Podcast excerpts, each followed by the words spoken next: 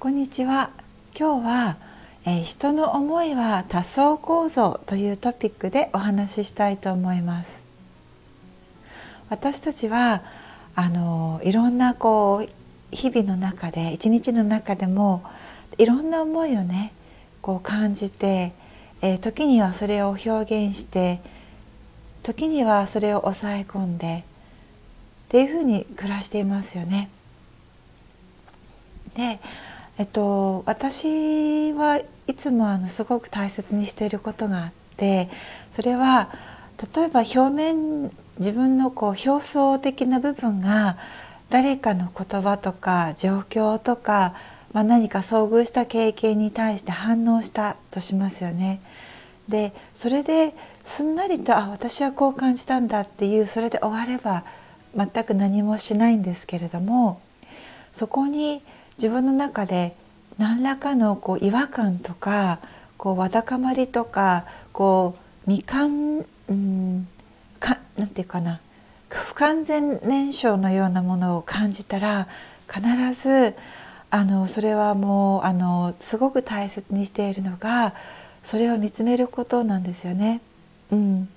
その表面で感じたそれが例えば喜びであってもあ喜びだったらすごい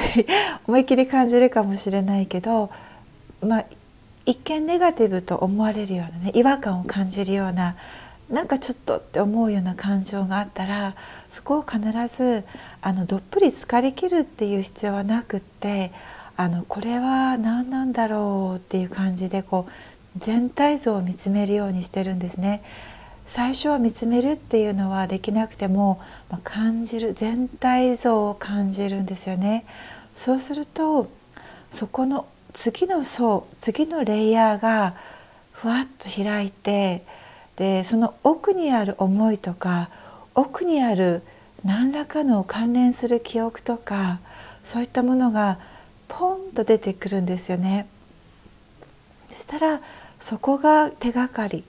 でさらにもう少しそれを次に出てきたものもまとめてこうじっくり感じてあげるんですよね。そこにあの辛いとか悲しいとか今の気持ちを盛り込む必要はなくってじっくり見つめてあげて感じてあげるんですよね。そうするとやがてはさらにその奥にあるそういった表面的な感情とか周りに振り回されるこう自分の領域があのを超えたところにある何にも動じない静寂のこう凪の海のようなまたは静かな湖のようなまたはこう風の吹いていない穏やかなこう砂漠のようなそういった場所がこうふわっと自分のそれは自分の中にあるものなんですけれどもそれがふわっと自分の中に現れてくるんですよね。でそこにある言葉そこに漂っているエネルギー自分の思い思いというかまあそうですねこう何にもこう左右されない本当の思いというものが浮かび上がってくる瞬間が必ずねやがてはあるんですね。そこにある思いをねちゃんと理解して汲み取った時に表面に表面で反応した自分そしてその次の層にあるそこで感じた自分の辻褄が全て合うんですね。でやがてはその本当の本当の究極の核の自分の感じている思いがハート中間の思いに到達してやがては表面の自分にも到達し全ての思いが調和して一つになった時に私たちは心からの平安を得ることができるしそれは外側の何者からも得ることができないものなんですよね。でそこで生まれる培われていく自分への信頼自分とのつながり一体感というものこれを養っていくことを日々のそうですねもうルーティンにしていく。そうするとどんなことが外側で起きていても一時的に揺らいだとしても悲しいことがあっても怒った瞬間があっても